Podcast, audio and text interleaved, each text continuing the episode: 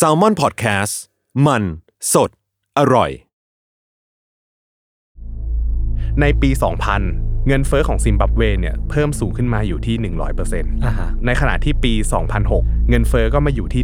1,200%ต่เอออปีเออเออปี 2007เนี่ยเงินเฟอ้อของซิมบับเวเพิ่มขึ้นเป็น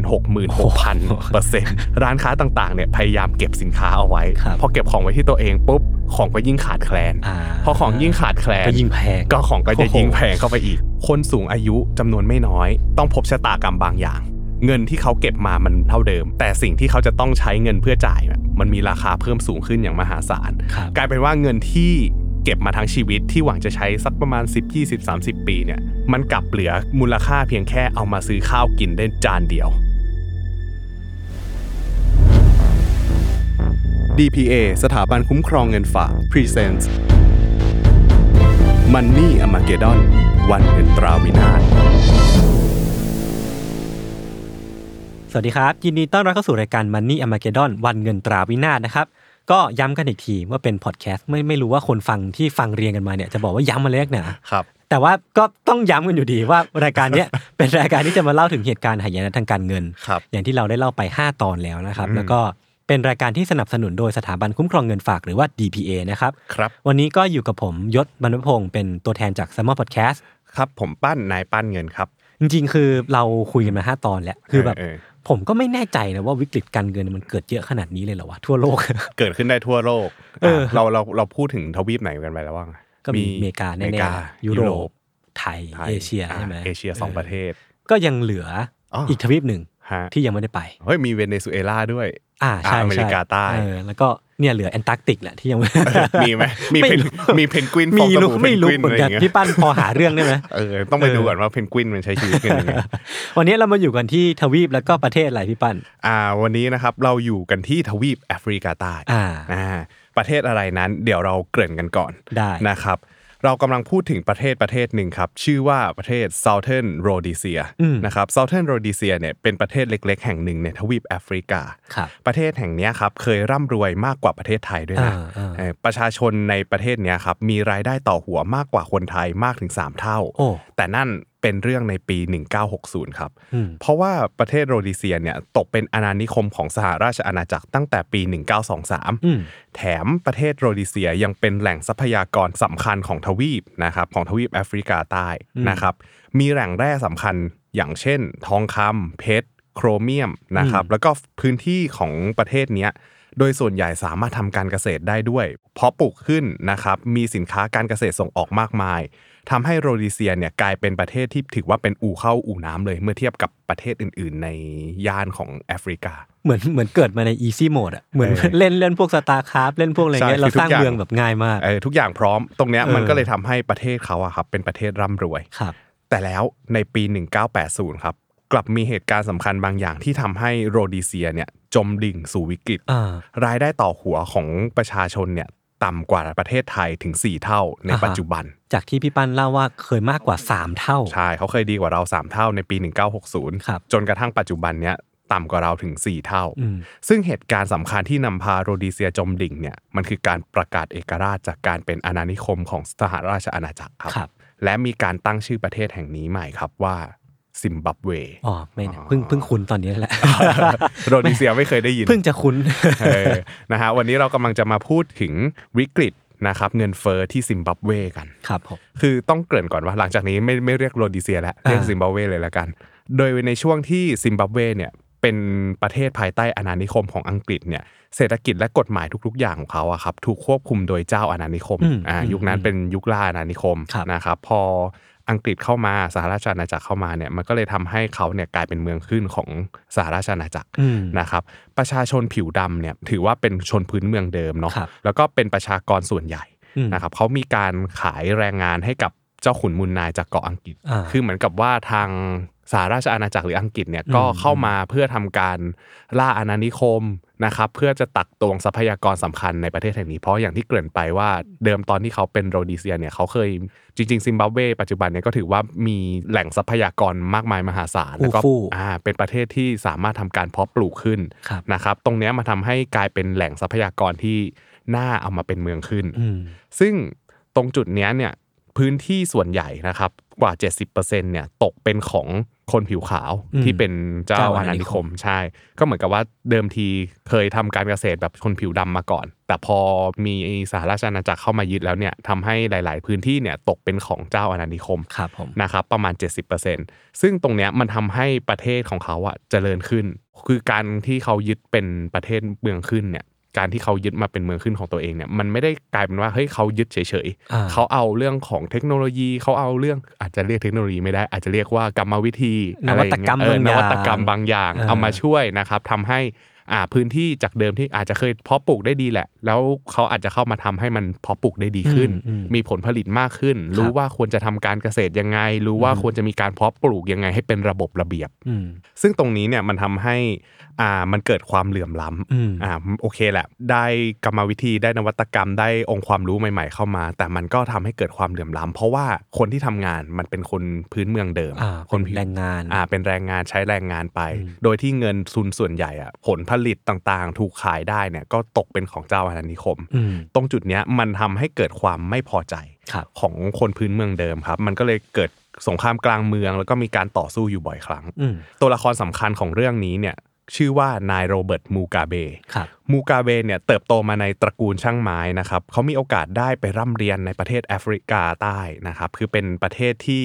จริง ๆ ก็มีการประกาศเอกราชอยู่เหมือนกันอืมนะครับแล้วก็ได้ไปทำงานสอนหนังสืออยู่ในประเทศกาหน้าช่วงหนึ่งอืมนะครับซึ่งกาหน้าเนี่ยก็ถือว่าเป็นประเทศที่ประกาศเอกราชเป็นประเทศแรกในอืมทวีปแอฟริกาใต้ครับนะครับซึ่งตรงเนี้ยมันทำให้เขาได้สัมผัสกับอ่าสภาพสังคมอืมนะครับของทั้งสองประเทศทั้งแอฟริกาใต้แล้วก็ทั้งกาหน้าอืมว่าเฮ้ยหลังจากที่ได้รับเอกราชแล้วอะสภาพสังคมมันดียังไง มันเป็นยังไงอืมมันมีความเฟื่องฟู หรือว่ามันมันน่าสนใจยังไงสำหรับการ เป็นประเทศที่ประกาศเอกราชเออฟังดูเหมือนพวกนักเรียนนอกที่ไปเรียนกลับมา หรือว่าได้ไปเจอโลกกลับมาอ่าใช่ในเรื่องราวที่เราเออออาจจะเห็นกันในแถวๆนี้เนาะใช่ใช่ใช่คล้าย ๆ กันประมาณนั้นเลย มันทำให้นายมูกาเบเนี่ยมีความกระตือรือร้นในเรื่องของการเมืองนะครับแล้วก็สนใจในเรื่องของความเท่าเทียมเป็นอย่างมากอืมจนกระทั่งในปี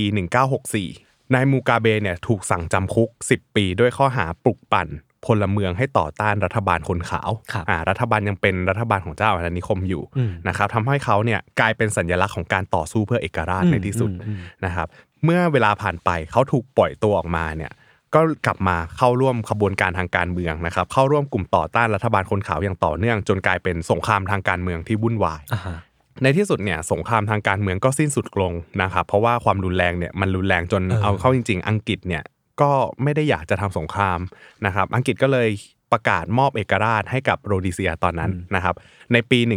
1980 พร้อมกับเปลี่ยนชื่อประเทศนะครับ เป็นสาธารณรัฐซิมบับเวอืมอ่าพร้อมกันนี้นะครับนายมูกาเบเนี่ยในฐานะของตัวแทนที่ต่อสู้มาอย่างยาวนาน ก็ชนะใจประชาชน ชนะการเลือกตั้งอย่างขาดลอยนะครับ แล้วก็กลายเป็นนายกรัฐมนตรีคนแรกของซิมบับเวโอ้เรื่องราวดูจะสดใสอ่าดูแบบเฮ้ยประเทศได้รับเออเอกราชเออทุก ๆ อย่างน่าจะเป็นไปอย่างสดใสครับประเทศก็อ่ามีการเลือกตั้งเป็นประชาธิปไตยอืมอ่าอืมอะอืมทุก ๆ อย่างมันดูเหมือนกับว่าเอ้ยเราไม่ต้องตกเป็นเมืองขึ้นใครแล้วทุกๆอย่างตอนหลังจากนี้เราก็ก ลับมาดูแลตัวเอง แล้วก็พัฒนาประเทศตัวเองกันไปครับซึ่งก็เป็นอย่างนั้นจริง ๆ ในช่วงแรกของการเป็นเอกราชเนี่ยทุกๆ อย่างดูสดใสดูรุ่งเรืองมาก เศรษฐกิจของประเทศซิมบับเวเนี่ยยังเติบโตดีอย่างต่อเนื่องนะครับนายมูกาเบก็พยายามลดความเหลื่อมล้ำของเศรษฐกิจภายในประเทศ ด้วยการที่แบบว่าเฮ้ยเดิมทีเนี่ย ขอเรียกสั้นๆว่าคนขาวแล้วกันอืมเจ้าอาณานิคมตรงเนี้ยคนขาวเนี่ยเข้ามาเหมือนกับดูแลเศรษฐกิจต่างๆ มันทำให้เกิดความเหลื่อมล้ำใช่ไหมอืมอืมโอเค ถ้าอย่างนั้นเขาก็พยายามจะลดความเหลื่อมล้ำของเศรษฐกิจภายในประเทศ มันจะได้ไม่กลายเป็นว่าเฮ้ยเงินหรือว่าความมั่งคั่งมันไปกระจุกตัวอยู่ที่กลุ่มใดกลุ่มหนึ่งครับเขาก็พยายามทำให้ความเป็นอยู่ของคนพื้นเมือง ซึ่งเป็นฐานเสียงของเขาเนี่ยมันดีขึ้นนะครับ หลักๆเลยก็คือ นโยบายของการเพิ่มค่าแรงอืมนะครับแจกจ่ายอาหารนะครับสร้างโรงเรียนให้การศึกษาคนในประเทศ แล้วก็สร้างระบบสาธารณสุขที่มีคุณภาพมากขึ้นเออตรงเนี้ยดูดีทุกๆ อย่างมันดูเป็นไปตามคันลองที่มันควรจะเป็นอืมภาพลักษณ์ของมูกาเบก็เลยดูดีมากนะครับเขาก็เลยกลายเป็น วีรบุรุษผู้ต่อสู้เพื่อเอกราชของประเทศ นอกจากนี้ก็ยังทำให้คนภายในประเทศเนี่ยเฮ้ยมีความเป็นอยู่ที่ดีขึ้น มีการลดความเหลื่อมล้ำมีการมีงานที่ดี เขาสะสมอำนาจและบารมีมากมาย จากความเชื่อมั่นของประชาชนภายในประเทศ จนกระทั่งสามารถรวมอำนาจทุกๆ อย่างไว้ที่ตัวเองอืมนะครับแล้วก็เปลี่ยนระบบ การปกครอง ให้ตัวเองกลายเป็นประธานาธิบดีได้ภายในปี 1987 เพื่อให้มีอำนาจมากขึ้น ใช่ เพื่อทำให้ให้ตัวเองมีอำนาจมากขึ้นครับหลังจากนั้นพอมีอำนาจต้องไม่ลืมว่าเดิมทีอะอ่า ประเทศเนี้ยมันมีส่วนผสมของพลเมืองสองสองแบบอ่านะอ่าก็คือเจ้าอาณานิคมเดิม กับชนพื้นถิ่นอ่าชนพื้นถิ่นเดิมครับนะครับหลังจากนั้นเนี่ยเขาเริ่มมีการกีดกันชนผิวขาวอืมด้วยการเข้าไปลิดรอนสิทธิ์ต่างอือฮึๆนะฮะจนสุดท้ายแล้วเนี่ยที่ดินทำกินทั้งหมดภายในประเทศเนี่ยจากเดิมเคยเป็นของเจ้าอาณานิคมหรือชนผิวขาวเนี่ยประมาณ 70%อ่าอ่าเขาลิดรอนมาทั้งหมด จนพื้นที่ทำกินภายในประเทศทั้งหมดตกมาเป็นของชนพื้นเมือง โดยวิธีการก็คือใช้กฎหมายและก็ความรุนแรงอ่าอืมก็คือที่ผ่านมาเกลียดแบบไหนเขาก็ทำแบบนั้นกับคือคมันนอื่นมันเรียกได้ว่าใช้ใช้กฎหมายอาจจะไม่ได้มันคือการบังคับแหละใช่เออทำแบบทำไงก็ได้ให้บีบบังคับให้คนที่เป็นเจ้าอาณานิคมเหล่าเนี้ยคืนเออพื้นที่ให้คนคืนพื้นที่ใช่ คือแล้วก็เดิมทีเขาเคยมี อ่าถ้าสมมุติว่าเป็นในฐานะนายกรัฐมนตรีก็อาจจะได้รับการขานอำนาจจากหน่วยฝั่งอื่นๆอะไรอย่างนี้ แต่ว่าพอมาเป็นประธานาธิบดีที่รวมอำนาจแล้วมันสามารถออกกฎหมายแอบสลูดไปเลเอยอตามที่เขาต้องการได้ กฎหมายที่สำคัญที่นายมูกาเบประกาศใช้ออกมาเนี่ยมันคือการปฏิรูปที่ดินครับอืมการปฏิรูปที่ดินเนี่ยถูกประกาศใช้จากเดิมที่พื้นที่การเกษตรต่างๆ เนี่ยมันถูกพัฒนาแล้วก็บริหารโดยคนผิวขาว ที่เขามีความรู้เรื่องของการฟาร์มมิ่งครับเออคือมีการเอาความรู้จาก ที่ประเทศอังกฤษอะไรเงี้ยเข้ามาใช้กับประเทศซิมบับเวอืมซึ่งตรงนั้นมันทำให้ในยุคหนึ่งเขาเคยเฟื่องฟูจากการทำการเกษตรตรงนี้อืมซึ่งคนผิวขาวเนี่ยเขามีการจัดการตรงเนี้ยเป็นอย่างดีอยู่แล้วนะครับแต่ว่าในยุคนั้นเนี่ยเดิมทีก็อะโอเค คนผิวขาวเป็นคนจ้างงาน คนผิวขาวเป็นคนจัดการระบบต่างๆ แต่ว่ามีคนพื้นเมืองเนี่ยคนผิวดำเป็นลูกจ้างแรงงานอืมนะครับการปฏิรูปที่ดินเนี่ยทำให้การทำกินของซิมบับเวเนี่ยเปลี่ยนแปลงไป เพราะว่าชนพื้นเมืองที่ได้รับสิทธิ์ในการเป็นเจ้าของที่ดินเนี่ย อะมันถูกเปลี่ยนมือแล้วเนาะอืมจากคนผิวขาวมาเป็นคนพื้นเมือง คนที่เป็นคนพื้นเมืองเนี่ยไม่มีความรู้มากพอที่จะบริหารพื้นที่เหล่านั้นครับมันก็เลยทำให้เขาไม่สามารถจัดการอ่าการเพาะปลูก การอ่า farming ต่างๆ จากเดิมที่มันเคยดี มันกลับทำให้กลายเป็นว่าทุกอย่างมันแย่ลงอ่านนะครับ ผลผลิตภายในประเทศของซิมบับเวเนี่ยมันก็เลยตกลงครับนะครับ ตกต่ำลง GDP ของซิมบับเวก็เลยหดตัวอย่างต่อเนื่องอ่าฮะนะครับ สิ่งเดียวที่เขาทำประสบความสำเร็จก็คือการยึดครองพื้นที่จากคนผิวขาวมาเป็นของอืมคนพื้นเมือง คือเอาง่ายๆ คือภาษาปัจจุบันอาจจะเป็นแบบว่าไม่มีโน้ตฮาวอืมอืมในการทำสิ่งเหล่านี้ ใช่คือไม่มีโน้ตฮาวแต่ว่าก็ยังอยากจะเรียกร้องเพื่อความอ่าเท่าเทียม จริงๆ มันก็ไม่เท่าเทียมหรอกอืมเออมันมันแทบจะไม่เรียกว่าการเท่าเทียมด้วยด้วยซ้ำเพราะว่ามันกลายเป็นว่ายึดอำนาจเพื่อพวกพ้องของตัวเองาอืมถ้าอย่างนี้ก็ไม่ค่อยดีเท่าไหร่ครับผมเออ แล้วก็นโยบายต่างๆของนายมูกาเบที่เอามาใช้เนี่ยมันนำพาประเทศซิมบับเวไปสู่ความล้มเหลวหลายอย่างครับนะครับ เรื่องแรกเลยก็คือเรื่องของการยึดคืนพื้นที่โดยที่ไม่จ่ายค่าชดเชยอืมทำให้ประเทศต่างๆ ในกลุ่มสหภาพยุโรปเนี่ยลุมต่อต้านการกระทำเหล่านี้ ลุมแซงชั่นนะครับ แล้วก็นำมาสู่การคว่ำบาตรต่างๆ แล้วก็ลดความช่วยเหลือด้านอาหารแก่ซิมบับเวอืมอ่าอืมถูกตัดทอนำเลี้ยงแล้วเราไม่ส่งออกอาหารให้ซิมบับเวแล้วอืมเรื่องที่สอง การรวมอำนาจในรูปแบบของการเป็นประธานาธิบดีเนี่ยแม้จะอยู่ภายใต้ระบอบประชาธิปไตยอ่าแต่ก็เหมือนกับมีความเป็นเผด็จการในคราบประชาธิปก็คืไตอยประชาธิปไตยไม่เต็มใบเท่าไหร่ใช่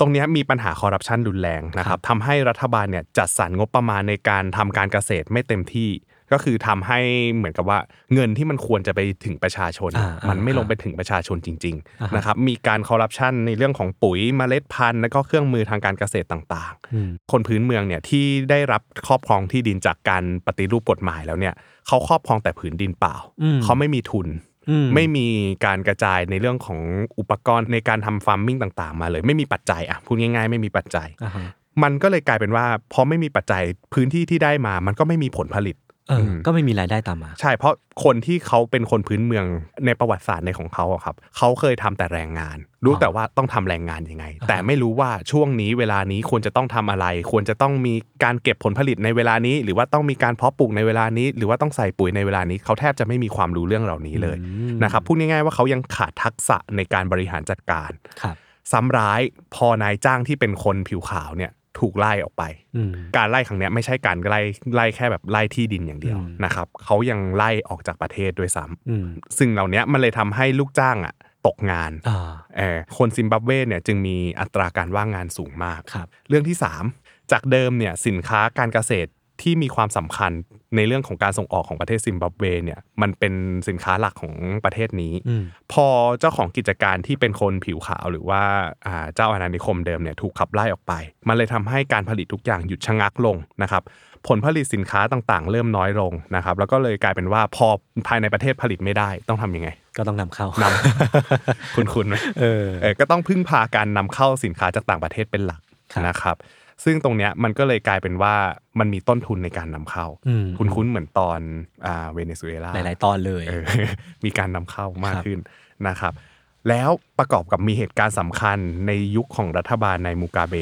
นะครับเขาได้เข้าไปร่วมสงครามคองโกครั้งที่ 2 ซึ่งสงครามคองโกครั้งที่2เนี่ยเป็นเหตุการณ์ภายในประเทศคองโก ที่ทางสหภาพแอฟริกาใต้เนี่ยต้องเข้าร่วมอ่าฮะนะครับแล้วก็ต้องใช้เงินในการทำสงคราม จนกระทั่งในปี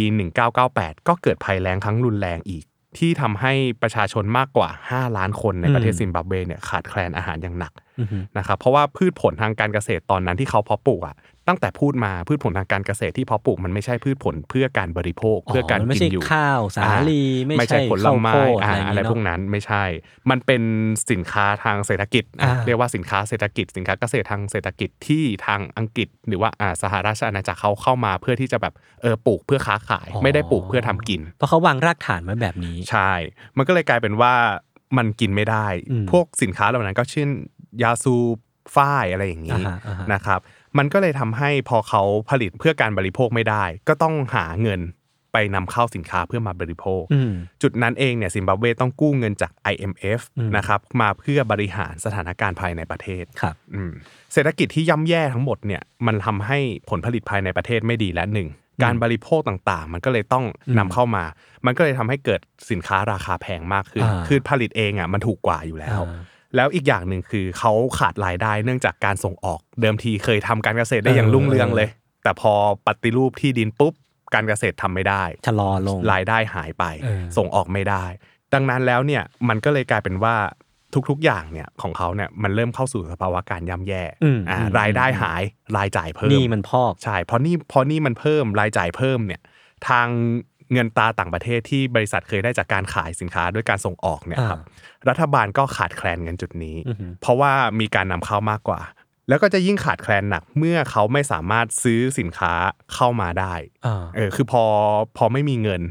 นำเข้าสินค้าก็ไม่ได้เลยเออก็ไม่มีเงินไปจ่ายเขาตอนนี้ไม่มีเงินไปจ่ายเขาแล้วเออนะครับ มันก็เลยทำให้ของทุกอย่างที่เขาเอาเข้ามาเนี่ย มันเป็นของมีค่าแล้วอ่าพอมีของมีค่าของมันน้อย มันก็เลยกลายเป็นว่าความต้องการมันมีไงคนมันขาดแคลนอยู่ความต้องการที่จะซื้อมันมี ราคาสินค้าตรงเนี้ยมันก็ต้องสูงขึ้นครับในปี 2000 ไม่นานมานี้อืมเงินเฟ้อของซิมบับเวเนี่ยเพิ่มสูงขึ้นมาอยู่ที่ 100%อ่าฮะในขณะที่ปี 2006 เงินเฟ้อก็มาอยู่ที่ 1,200%ต่อเออปีเออเออซึ่งจุดเนี้ยมันทำให้เห็นตัวเลขของ hyperinflation อยู่เหมือนกันครับนะครับรัฐบาลซิมบับเวเนี่ยต้องการกู้เงินจาก IMF เพิ่ม แต่ว่าก็ไม่สามารถกู้ได้ เพราะว่าหนี้เดิมเนี่ยก็ยังไม่ได้คืนเลยประวัติไม่ดีเออยังมีหนี้ก้อนเก่าอยู่มันก็เลยเกิดไอเดียเฮ้ยอันบรรเจิดสองร้อยไอคิวมาอีกแล้วเหรอครับ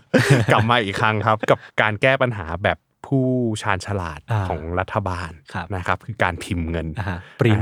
ปริ้นเงินออกมานั่นเองนะครับรัฐบาลก็เลยแก้ปัญหาด้วยการปริ้นเงินออกมาปริ้นเงินดอลลาร์ซิมบับเวนะครับอืมเพื่อเอาไปแลก USD หรือว่าแลกดอลลาร์สหรัฐครับนะครับแล้วจะเอาเงินที่แลกมาเนี่ยไปคืน IMF เพื่อที่จะได้กู้เงินก้อนใหม่ออกมาอืมอ่าซึ่งไอการที่พิมพ์เงินเนี่ย มันเป็นต้นตอของไหายนะใน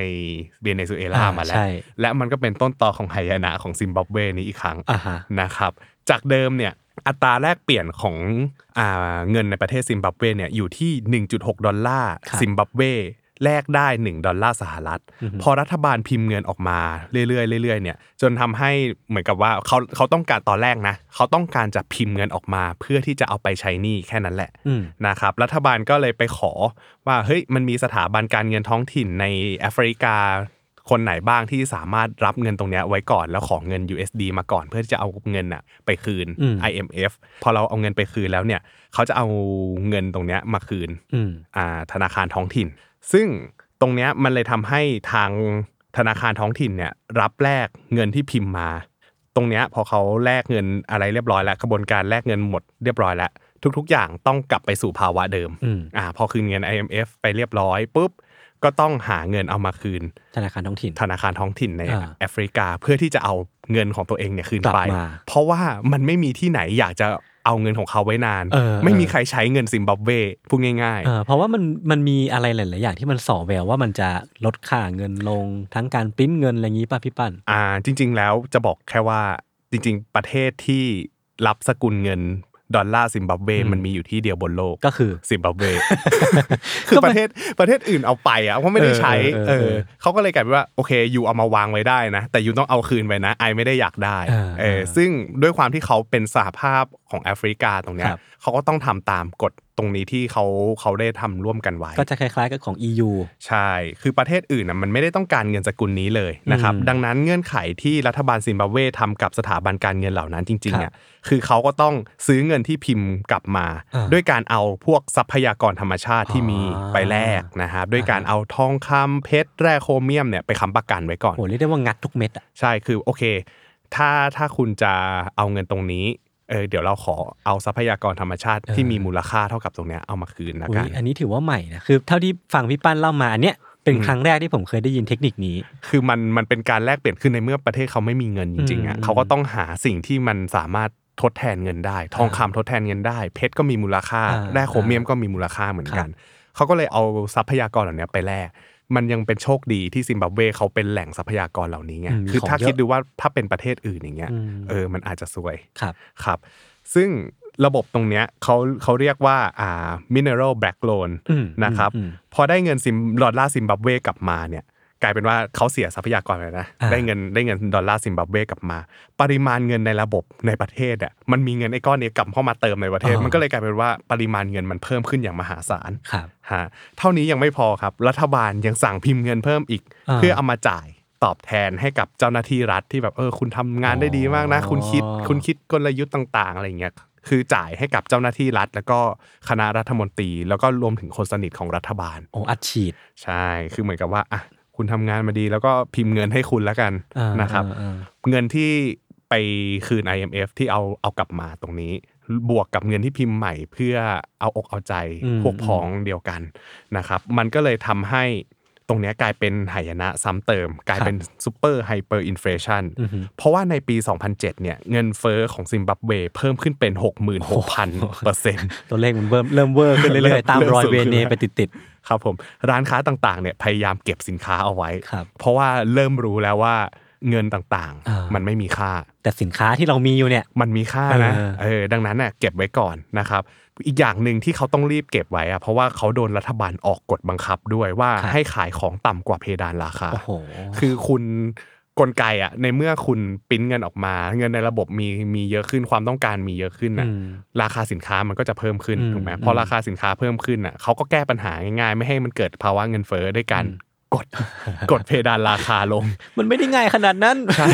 คือคือพอมันกดเพดานราคาลงอะมันก็เลยเออไปกระตุ้นให้พฤติกรรมคนอะ จากเดิมที่แบบเฮ้ยเขาควรจะเอาของมาขายเออเออเขาก็ยิ่งเก็บเก็บของไว้ที่มันไม่ตัวเอคุ้งมเนอะอืมพอพอเก็บของไว้ที่ตัวเองปุ๊บ ของก็ยิ่งขาดแคลนอ่าพอของยิ่งขาดแคลนก็ยิ่งแพงก็ของก็จะยิ่งแพงเข้าไปอีกวนลูปนะฮะกลายเป็นว่าร้านค้าต่างๆเนี่ยเก็บของตัวเองไว้หนึ่งก็คือเอาไว้เพื่อใช้บริโภคเองครับนะครับอีกส่วนหนึ่งก็เก็บไว้ขายในตลาดมืดอ่าก็คือตลาดที่มันแลกเปลี่ยนกันอย่างแฟร์อ่าๆว่าแบบอ่าโอเค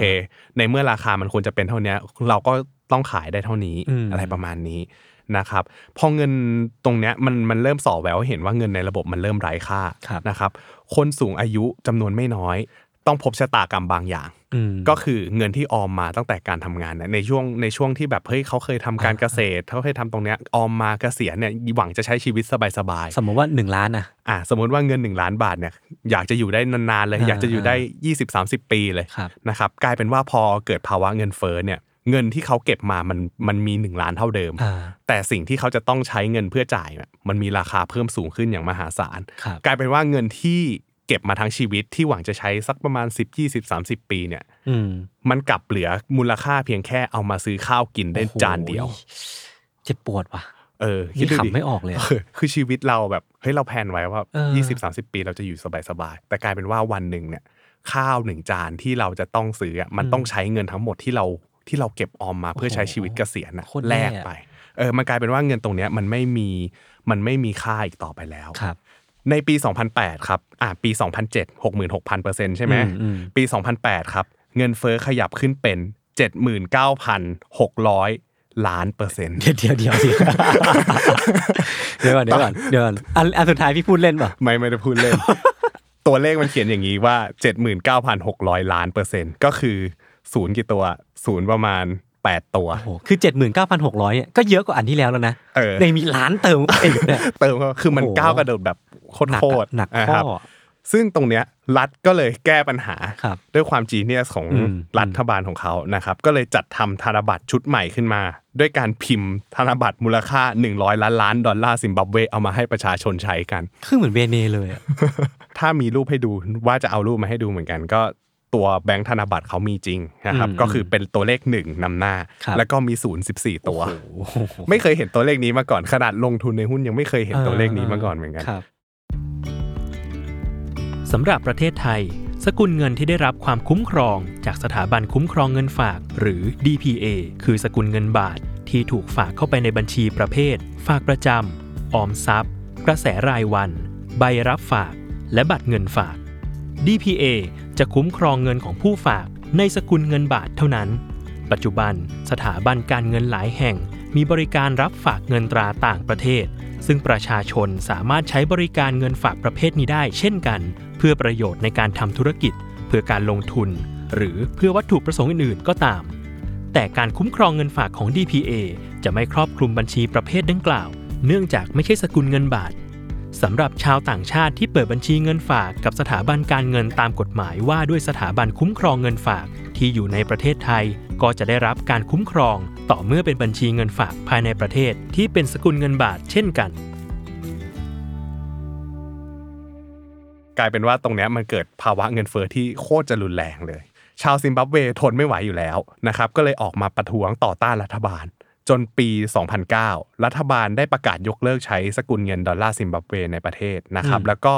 ยอมรับเงินสกุลอื่น ๆ เข้ามาใช้ในประเทศแทน อย่างเช่น ดอลลาร์สหรัฐ หรือว่าเงินแรนของแอฟริกาใต้ครับส่วนเนี้ยมันก็เลยช่วยบรรเทาปัญหาเงินเฟ้อได้บ้าง คือมันช่วยยังไงพี่ปานคือในแง่แบบปฏิบัติแล้วอะพอมันมีการซื้อขายกันแบบเป็นดอลลาร์เป็นอ่าเงินแรนเนี่ยอ่าคือมันมันแฟร์ขึ้นใช่ไหมคือเหมือนกับว่าพอเขามีมีการแลกเปลี่ยนที่ เป็นเหตุเป็นผลกันมากขึ้นนะอ่าคือเหมือนกับว่าเราก็ใช้เงินดอลลาร์ที่มันไม่ได้มีการเฟ้อออ่านนึกออกแล้วอ่า ตรงเนี้ยมาแลกกับสินค้าภายในประเทศที่พอเทียบกับสินค้าอื่นอะอย่างเช่นว่า ไก่หนึ่งตัวอ่าอ่าไก่หนึ่งตัวในซิมบับเวควรจะเท่ากับไก่หนึ่งอืมตัวในแอฟริกาใต้นะฮะมันก็ควรจะมีตัวของมูลค่าทางการแลกเปลี่ยนที่เท่าเทียมกันมากกว่านี้ครับคือมันช่วยนะ มันช่วยเรื่องการบรรเทาปัญหาเงินเฟ้อได้บ้างอืมแต่ว่า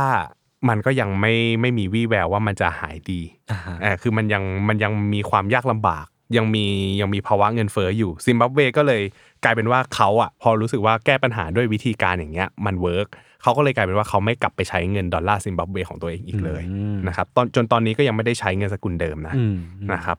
ความยากลำบากทั้งหมดเนี่ยตกมาที่ประชาชนครับ ชาวซิมบับเวบางส่วนนะครับเลิกประกอบอาชีพทั้งหมด แล้วก็ไปร่อนทองในแม่น้ำอ่าร่อนทองในที่นี้ก็คือทำเพื่ออะทองมันมีค่าที่เป็นราคากลางของโลกเขาก็เลยร่อนทองเพื่อที่จะเก็บทองเนี้ยเป็นเหมือนกับว่าเป็นตัวกลางในการแลกเปลี่ยนแทนอืม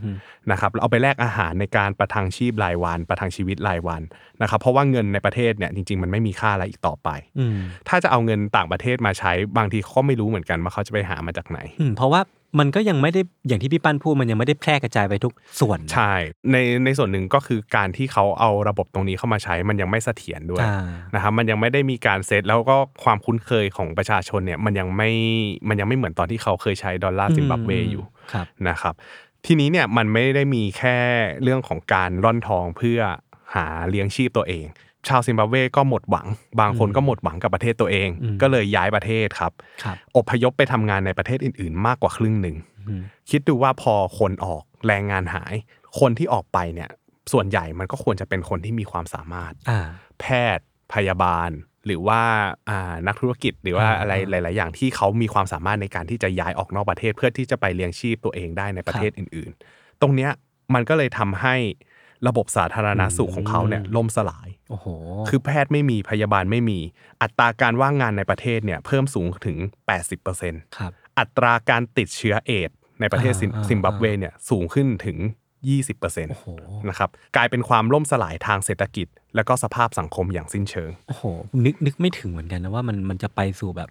สาธารณูปโภคขนาดเนี้ยคือทุก ๆ อย่างมันส่งผลกระทบกันไปเออทั้งหมด พอมันคนมันไม่อยากทำงานคนมันไม่อยากอยู่ในประเทศแล้วอะกลายเป็นว่า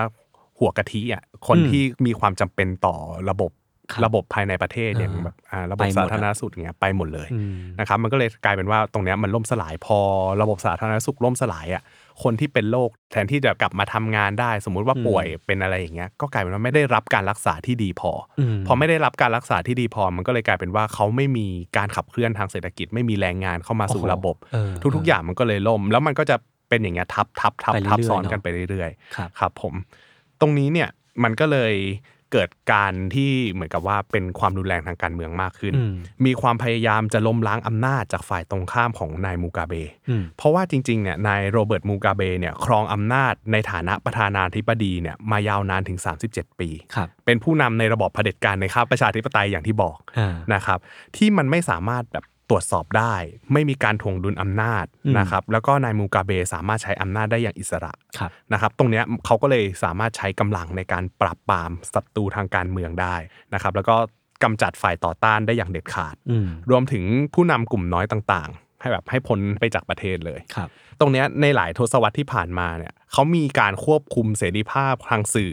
นะครับแล้วก็อาศัยความกลัวเป็นเครื่องมือในการดำรงอำนาจต่อไปอืมโดยที่แม้คะแนนความนิยมในตัวเขาอะจะลดลงเรื่อยๆเรื่อย ๆ ก็ตาม แต่ว่าสุดท้ายแล้วอะเขาก็ยังไม่ได้รู้สึกว่าเออตรงเนี้ยมันเดือดร้อนอะไรเขา มันก็เลยกลายเป็นสงครามทางการเมืองที่วุ่นวาย มีการเอาทหารออกมาควบคุมความสงบเรียบร้อยตรงนี้อืมนะครับ คือมันวุ่นวายทั้งภาพเศรษฐกิจสภาพสังคม แล้วก็ยังมีเรื่องกลางเมืองอีก แล้วก็อีกชนวนเหตุสำคัญหนึ่งที่ทำให้กองทัพเนี่ยต้องรีบออกมาควบคุมความสงบภายในประเทศเนี่ยมันก็คือความพยายามในการสืบทอดอำนาจอืมนะครับคือนายโรเบิร์ตมูกาเบเนี่ยพยายามวางตัวของเกรซมูกาเบก็คือภรรยาของตัวเองอืมเป็นผู้สืบทอดอำนาจทางการเมืองหลังจากที่ตัวเองเนี่ยลงจากอำนาจแล้วครับแต่ว่าประชาชนโดยทั่วไปเห็นครับว่าเกรซมูกาเบเนี่ยใช้ชีวิตยังไงอืมมีการใช้แบรนด์เนมติดความหรูหราฟู่ฟ้า แล้วก็ มีความพยายามอย่างเสร็จสับที่จะทำให้เธอเนี่ยกลายเป็นผู้สืบทอดอำนาจเผด็จการอย่างน่าเกลียดทำให้ความที่ประชาชนเนี่ยเดิมทีมีความเป็นอยู่ที่ยากลำบากอยู่แล้วเนี่ย เขาก็เกิดความเห็นอย่างนี้ไม่พอใจมากอืมๆนะครับเห็นอย่างนี้มันชัดเจนว่าเฮ้ยคุณหลงระเริงอยู่กับอำนาจ คุณต้องการจะสืบทอดอำนาจนี่ครับความวุ่นวายมันก็เลยเกิดขึ้น ตรงนี้ก็เลยกลายเป็นว่าเฮ้ยเขาต้องรีบใช้อำนาจทหารเนี่ยเข้ามาควบคุมอืมซึ่งการใช้อำนาจทหารตรงเนี้ยมันก็ต้องใช้งบประมาณเยอะอยู่เหมือนกันอืมนะครับตรงเนี้ยมันก็เลยกลายเป็นว่าเฮ้ยประเทศเนี่ยแทบจะไม่มีความหวัง เพราะว่าเงิน